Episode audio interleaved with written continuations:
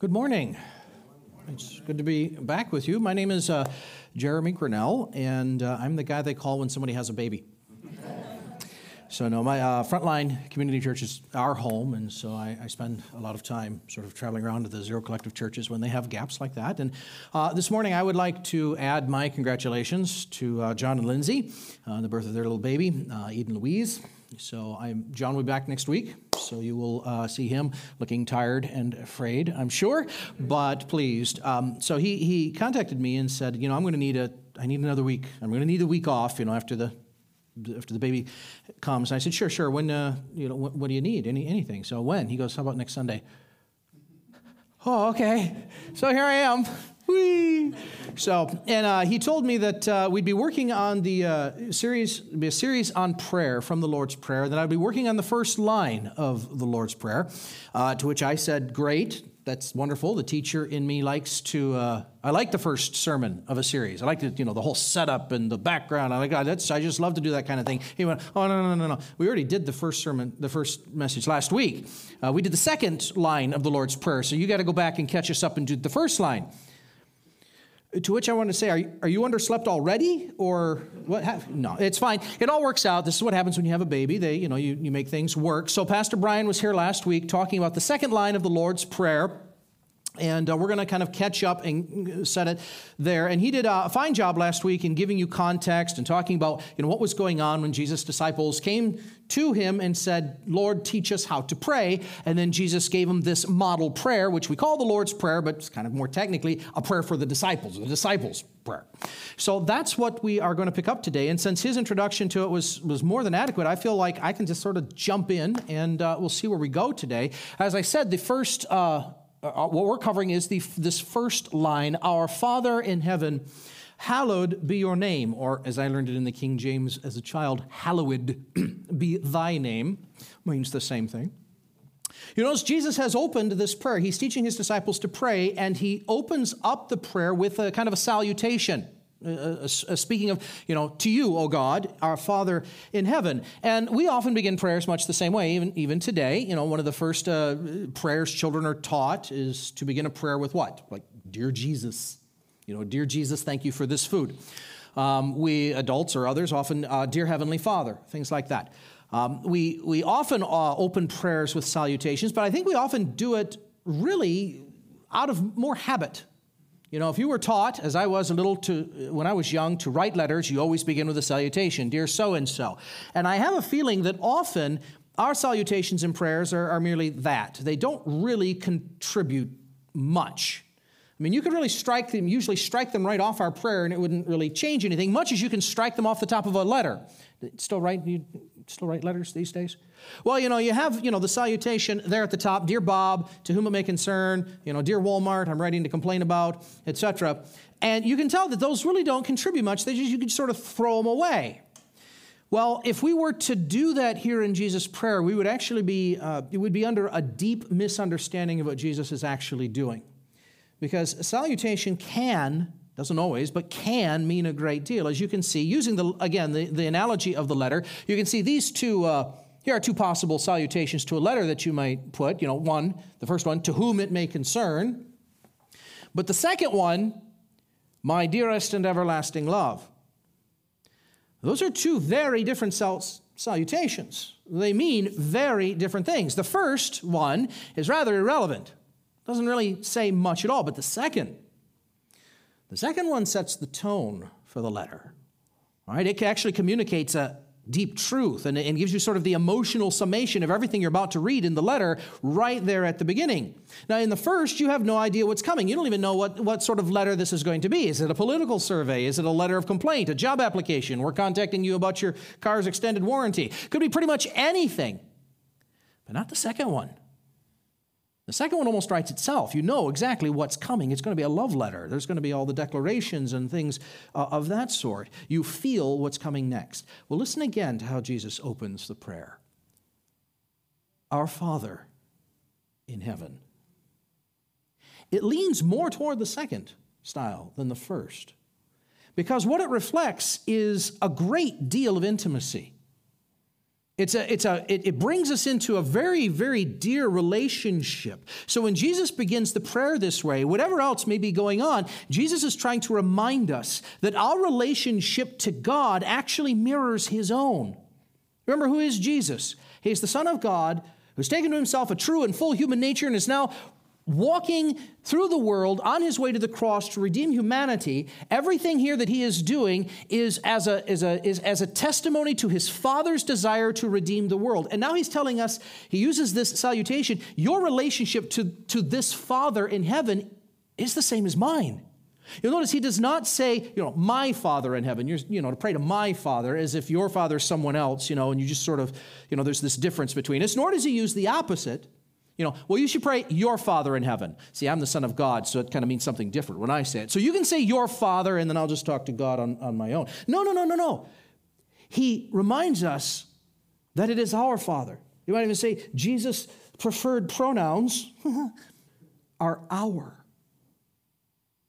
It's a pronoun of solidarity. It draws us in. We are, in fact, Christ's brothers and sisters. And our access to this Father in heaven is the same as his.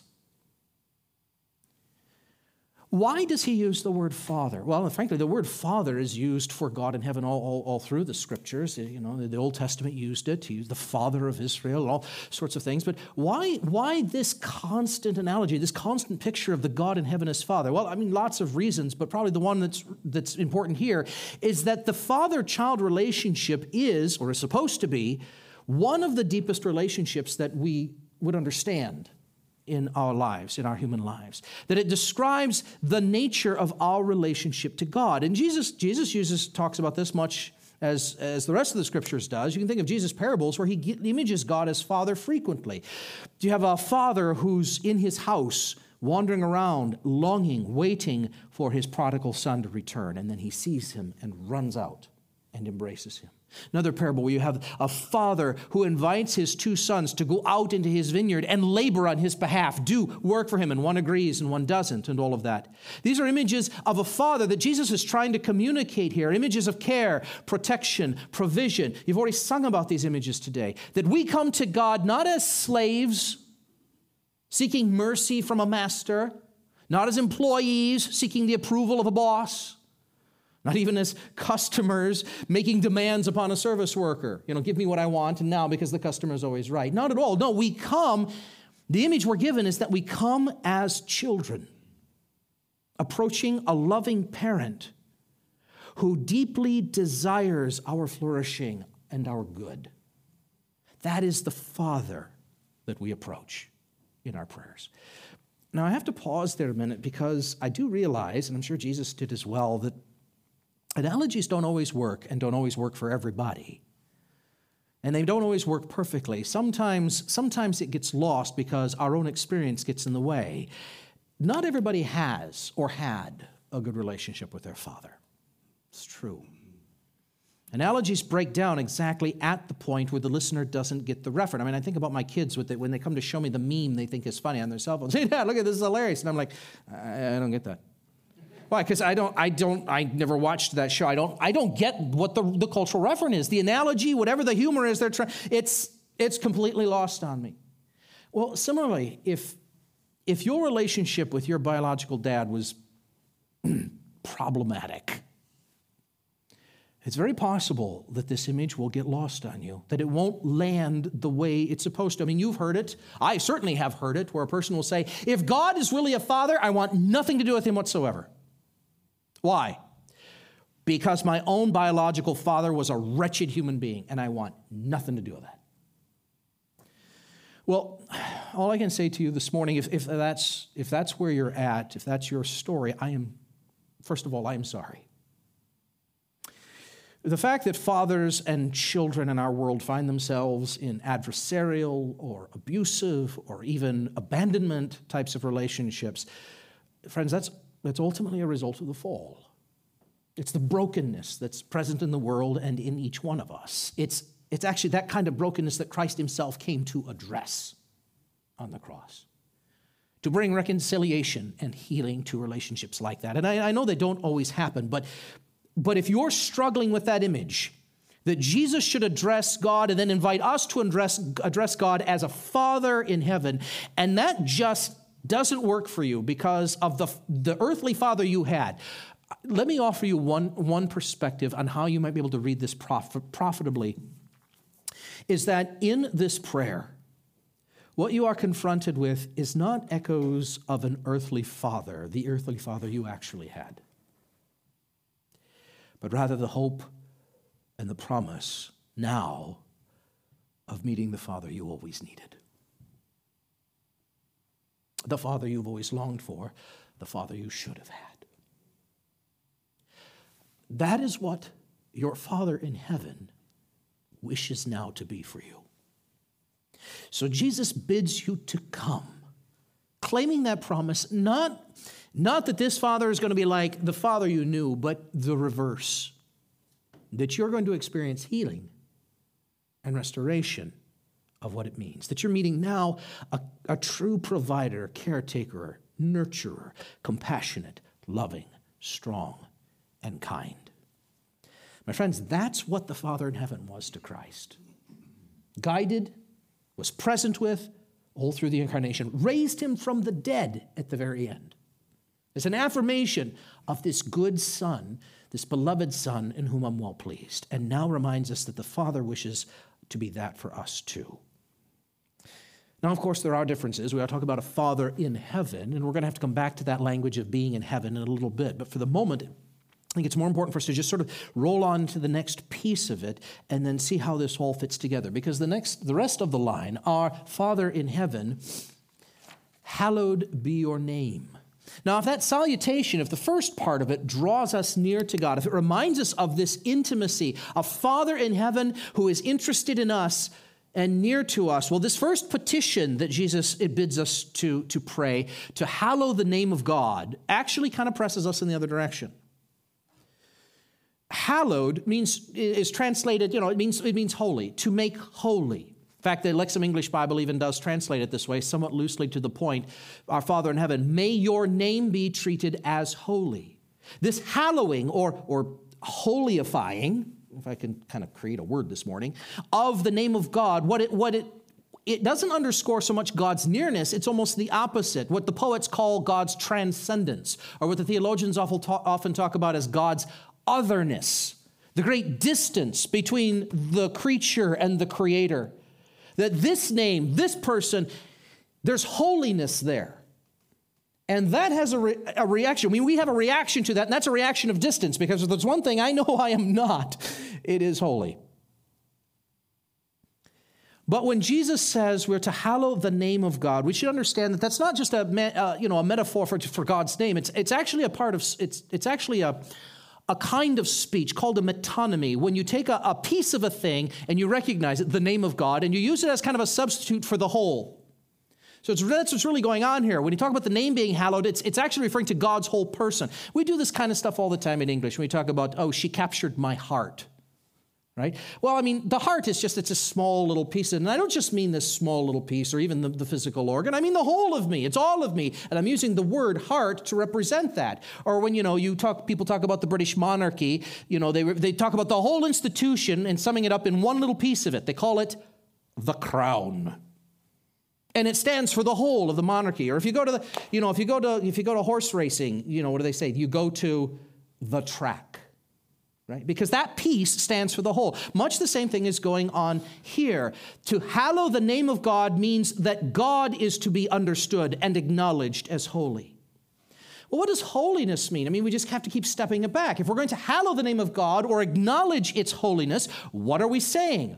Well, holiness, often defined and rightly so, holiness means to set apart to make unique, to, to set apart. Now, we, I think we tend to think of or use the language of set apart probably in the opposite way it's, it's usually meant. We tend to think of set, up, set apart as set aside. Like, you know, I want to save a donut, the last donut in the box so the kids don't eat it. And so I'm going to set it aside and cover it and hide it in the cupboard so the kids don't eat it. But that's not what holiness means. Holiness only actually almost means the opposite. The setting apart that holiness implies actually means a driving to the center, an establishment in the very center of things. It's set apart by being made, by being put in the middle.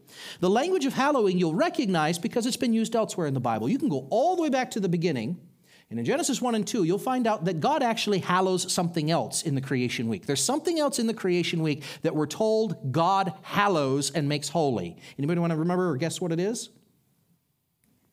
Just me? Okay, that's fine. Remember the seventh day. God does this, creates this, creates this, creates this. And then the seventh day, God hallows it and makes it holy. Now, what that does not mean is that God takes the seventh day of the week and sort of shoves it to the periphery and says, well, this is the least important day of the week. I have set it aside. No, rather, what's supposed to happen is it is supposed to become the defining center of Adam and Eve's life, the organizing principle around all the rest of the days, the one day that gives all the rest of the days their ultimate meaning. So too, when that one in seven, that one day a week in seven becomes, you know, when it enters into the life of Israel in the Mosaic law and becomes ensconced in all of those laws, and it becomes called the Sabbath, Shabbat, the day of rest. Six days you shall do your labor and, and all your work, but the seventh day is holy to the Lord. It does not mean that the Shabbat or the Sabbath in Israel was the least important day. It means the opposite. It was the defining central day, the day that made the Jewish people what they were, distinguished them from the nations, the call back to the true center of life, that you don't exist in this world just for the labor of your hands. That's not why God made you. Six days you do that, but then you come back to the center and what? You have rest. That's what God made you for. That's the defining thing. It's a thing that breathes life into all the others. You think, of, you think you can even go on. The Holy Tabernacle, the, the, the worship center in ancient Israel as they traveled through the desert, you know, it's made up of two rooms. It's called the Holy Place and the Holy of Holies. I mean, come on, it's right in the name. Where did they erect that when they would, you know, they tear it down and travel and then they have to put it back up again? Did they put it out at the edge of the camp? No, it was right in the middle. They would camp around the tabernacle. Why? Because it was the place of meeting. God would come and meet the chosen people right in the middle of things. That's what holiness does. It goes to the middle and defines the whole rest of life. So, I mean, of course, this begs a question for us this morning. It is this What's your center? We don't, I mean, I struggle, I'll admit, I struggle to think of Sunday as the organizing center of, like the whole week drives towards it and then falls away from it. I mean, if you, you do what I do for a living, what Pastor John does for a living, and technically it's another work day.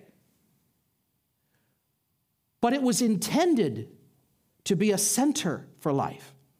Now, we're not we're here really to talk about Sabbath. We're not really here to talk about the tabernacle. We're here to talk about the fact that God uses this same word. Now, Christ uses this same word that the name of his Father in heaven, that God's name should become the center.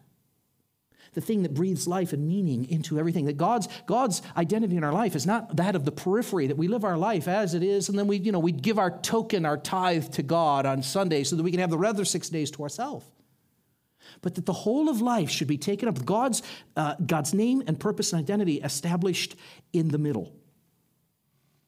Now, here I have to pause again because there's often a critique raised at this point. It's, a, it's maybe you've had it yourself. It's like, well, why is God so concerned about being so adored?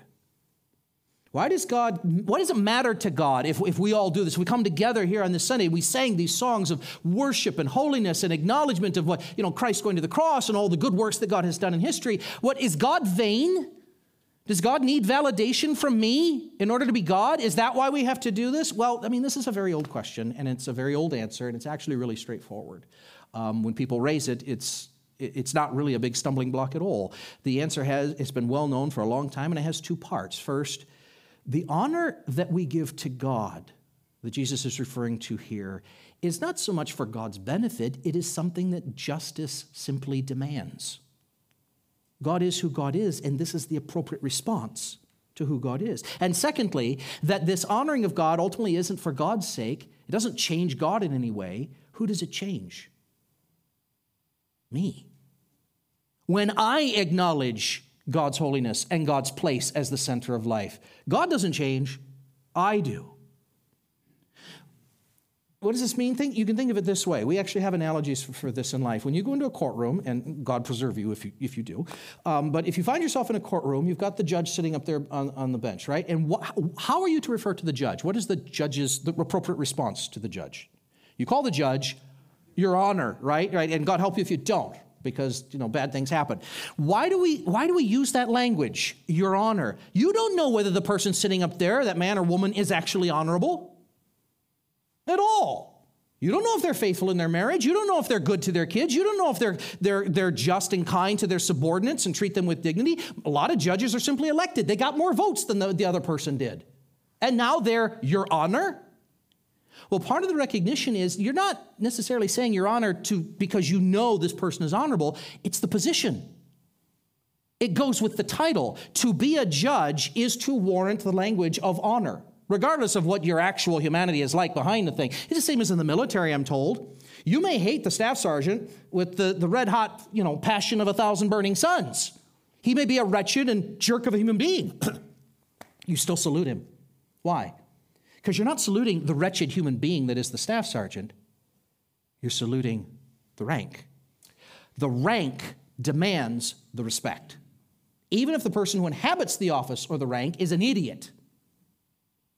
Well, if this is true even in human terms, where we are dealing with fractured fallen people who become judges and fractured fallen people who become staff sergeants, if that's true even there, that we recognize that honor is due and an act of submission on my part to say it is required, how much more true when we're dealing with our Father in heaven who is good, holy, and just? How much more deserving? When we hallow God's name, when we recognize it and honor it as holy, and recognize and confess God's centrality to life, when we do this, we're not giving God something God lacks. We're not doing it because God is somehow more God if we do this, any more than the judge is more of a judge or the sergeant is more of a sergeant. We do this because it's a matter of justice. This is what God deserves. And when I do it, I am reminded of that. I discover my place here in this equation as well when I give God his due. So, how then does all this then teach us to pray? What does it say to us when we approach God in prayer? How does it change the way we do that? Well, there are, there's probably two things at work here. The first comes from the salutation. That our Father in heaven, you will remember, is a statement of, of, of, of closeness, of intimacy. That it reminds us to come with boldness that we come to a Father who desires our good and our wholeness, and so we come with confidence, with courage, knowing that we are loved and welcome. We are bidden to make our requests to be heard and answered. Why? Because we have a good, good Father. And yet, you flip the coin over, this first petition, the hallowing, the, the recognition of God's holiness, pushes us the other direction. It gives us a sense of humility. It reminds us that we are small, dependent, fallen creatures in need of love and redemption. We come adoring God because of God's greatness, God's goodness, God's power, love, and glory, and we acknowledge God's authority over us and over the world. We come in prayer agreeing with God, not so that we may get God to do what we want, but that so we may learn how to do what God wants, so that we may be better children more loving children, to conform ourselves to God's will, not the other way around. So even here in these first two lines of the Lord, Lord's Prayer, we are given, given this, this, these two wonderful things. Come with boldness and recognize your place as you come. We are given both of these things. But it's not just the attitude that this informs, it also kind of informs the content of our prayers as well as it tells us a bit of what we ought to pray. I told you we were coming back to uh, to the in heaven part. Well, here we are. Because here is, uh, here's the, the rest of the first part of the Lord's Prayer, which you recognize uh, Hallowed be your name, your kingdom come, which you talked about last week. And then next week you will talk about, I presume, your will be done on earth as it is in heaven. Now, that final tag that's bolded there, on earth as it is in heaven, there's the heaven part again. Our Father in heaven, and on earth as it is in heaven. The temptation will be, and it may even feel this way next week because that tag has, is attached to your will be done, and you'll hear a sermon on all of that. The temptation will be to think that that's all it means. On earth and as it is in heaven refers merely to your will being done. As in, God, we want your will to be done where? Here. Well, how? With the same spontaneity and joy and freedom that it is already done in heaven. Right? That's true. But most scholars are convinced that that tag at the end is supposed to be applied to each of the three lines. So it is also, as you heard last week, your kingdom is to come, to be manifested, to be made clear and known and visible. Where? Right here in our midst. With what sort of vividness? The same vividness that it already exists in heaven, that that glory may be seen here too. And to the point this week, where is God's name to be hallowed? Here. After what fashion? After what pattern? As the name of God is made and acknowledged as holy, where? In heaven. You've already sung about that this morning. How is God's name hallowed or declared in heaven? Well, you heard the angels, you know, falling down. You can go to Revelation, as was read. You can, you can go to, to, to Isaiah 6 with the, the angels grouped around in the throne room as if to tell us, to remind us that the throne of God is the center of all activities in heaven. There is no back room where deals get struck in heaven. It all happens there before the throne of God. You even read the book of Job right? And Job's going to have all this suffering in his life. And the first chapter of Job, you get this, this picture of this sort of debate going on in heaven is, well, is Job going to be faithful if he's tempted, if you take everything? Where is that happening? It's happening right in the throne room of heaven before all the hosts. God does things right out in the open for all things because God is the center. Well, that's what the prayer is wishing, that God would again become the center of things here as well. It, in fact, most theologians, this is so true in heaven that most theologians, when talking about what heaven really, really is, they ultimately come around to say something like, well, beyond heaven being a, whatever it is as a kind of place, whatever you know that it means, heaven is what it is primarily because it's where God is. God's presence is the thing that makes heaven what it is. As, as if you could say, and I don't know what this means, if God were to like leave heaven Heaven would just, you know, heaven would just become a shabby suburb of somewhere, you know, of Cleveland or something. But when God is there, God's presence makes heaven what it is. You can think about, you know, I'm told that like Air Force One, you know, it's the, the president's plane, is in Air Force One all the time. It's not like they paint Air Force One on the side of the jet. Well, because Air Force One is Air Force One when? When the president boards it becomes Air Force One. If president wants to go fly a Piper Cub somewhere out of a little airport, you know, uh, then that airplane is Air Force One for the time the president's on it. Why? Because it's the president's office and identity that makes the airplane what it is. Heaven is not dissimilar. Heaven appears to be like that. God's name, identity, and character is so strong, so visible, so holy, so central in heaven that it actually defines the place and makes it what it is. Now, there's lots of useful things we could say here about this, but I'll give you one just to tantalize you because we already sang this morning about sort of the day that's coming. Well, there's a marvelous thing here. If in fact heaven is where God is, remember your story of the Bible. Remember there was a day in the, fir- the first days of the church where the Holy Spirit was poured out. We call it Pentecost. And what does that mean, or what does it symbolize, or what does it connote? It means that the abode of God has become where? When Jesus said, My kingdom is not of this world, it is a kingdom of the heart. Where is the abode of God? It's here. The Spirit of God dwells within. So, guess what? If heaven is where God is, you don't have to wait. It's coming, and it'll be glorious, don't get me wrong. But you have a foretaste of it even now. Because the centrality of God, the holiness of God, which by means of the Spirit has entered the life of the Christian, if heaven is where God is, rejoice. You have already met it. You have met it in your own heart as you walk and live in the Spirit. So don't make the mistake of thinking that heaven is just a place you will one day go to. I mean, it's that nothing, it's not less than that. But in a very real sense, you have already tasted of heaven and it has become near to us. Why? Because of the hallowing of the name of God. How then should we respond? I mean, what does this actually do to our prayers then? So this is we just did a lot of like theology. But what does it mean when you this week, as I'm going to challenge you to do, is you step out into your activities, the chaos, the headaches, the tortured existence that is you at your office or with the little kids or wherever you spend your day. What does this actually mean? Well, I would like to invite you this week to consider the following. One useful response is that when we come to God in prayer, just whenever it is, I think we have a tendency to want to, use prayer primarily as a means to get stuff. And I've already told you, we are invited to come boldly and do that. But if Jesus is right here, perhaps our prayers ought to begin or ought to include something more. They ought to include that declaration that understanding as they have already this morning in song of who God is and what God has done in life here. So, what I'd like to invite you to do this week.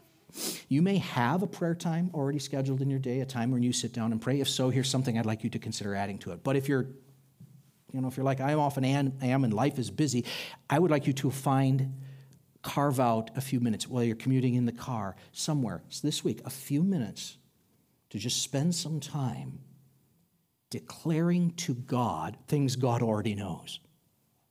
God's goodness and greatness, both in your life and in the world around us. Let's pray that way. You say, Well, I don't know how to do that. I don't have words to say. Well, let me give you some words. Let me show you how it works a little bit. Psalm 46 was a song written by the sons of Korah, and it's a psalm that actually spends the whole of it acknowledging God's name and greatness. I want to read it for you. It's just 11 verses very quickly, and I would like you to listen. And as we as we as I read it, I would like you to think about what if these words were my own? What if I owned them and offered them back to God? What if they became my prayer this day? So listen, and if you will, join in making these prayers, making this prayer yours. God is our refuge and strength, an ever present help in trouble. Therefore, we will not fear, though the earth give way and the mountains fall into the heart of the sea, though its waters roar and foam and the mountains quake in their surging. Oh, there is a river whose streams make glad the city of God, the holy place where the Most High dwells. God is within her, and she will not fail. God will help her at break of day. Uh, nations are in an uproar, kingdoms fall. His, he lifts his voice, and the earth melts. The Lord Almighty is with us. The God of Jacob is our fortress. Come, see what the Lord has done.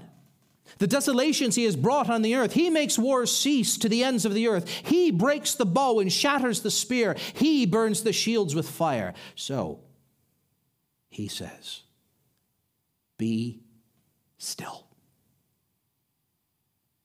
and know that I am God, that I will be exalted among the nations, that I will be exalted in the earth. The Lord Almighty is with us. The God of Jacob is our refuge. Friend, pray like that. I don't mean manufacture a bunch of pretty language. I mean, by all means, write a poem to God. That's good stuff. But the point is, that's not where the, that's not the point of where it lies. It's not about the sort of can you come up with beautiful language. It's been given to us. The, the hymn book of the church when you pray, if you don't know how or don't know what to say to God in this hallowing, this adoring of God's name, hey, take a cue. Own someone else's words. Guess what? It still counts. In fact, I can give this to you. I'd like to give you, here's, here's a list. These Psalms, this list of Psalms, these are all Psalms like the one we just read. Psalms that have as their, as their goal a, a, declaration of who God is and what, and what it's done. Consider owning one of these Psalms this week. You fill out, pull out your phone, take a snapshot of it, you know, so you can like remember it. If you don't have that or don't want to, just let's pick one, Psalm 111. Think three ones. You remember it now. Psalm, Psalm 111. Jesus teaches us to pray like this God, we see what you've done, and with all the company of earth and heaven, we too rehearse and declare your greatness. The invitation that the sons of Korah have given us is still true. That in this hallowing, in this declaration, we hear the invitation to slow down, rest, reflect, worship, adore. Let the name of God grow more central in our lives, more definite, more real, more visible. Let it occupy more of our thoughts. Let our hearts grow slowly used to rehearsing the great deeds of God. And to make the disciplined choice to do this before we start asking for things. We do this not because it will change God, because it somehow strong arms God into doing something God wouldn't do. We don't do this because God needs it, is vain, and if we don't, God will be upset. No, no, no. We do this because, as Jesus teaches us, it is simply who God is, it is what God deserves.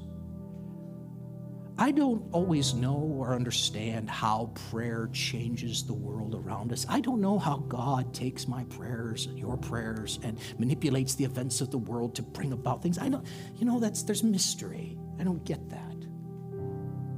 But there's one thing I know beyond all else. When I pray, when I adore God, one thing does change.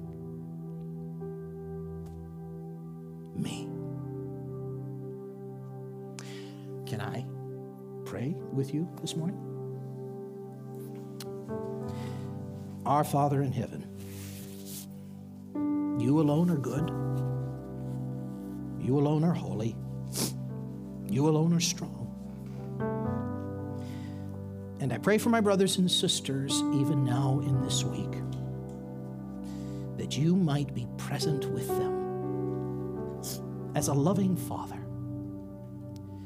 That you would give us the strength to declare to the nations your greatness, your goodness, your power, your mercy, and your grace.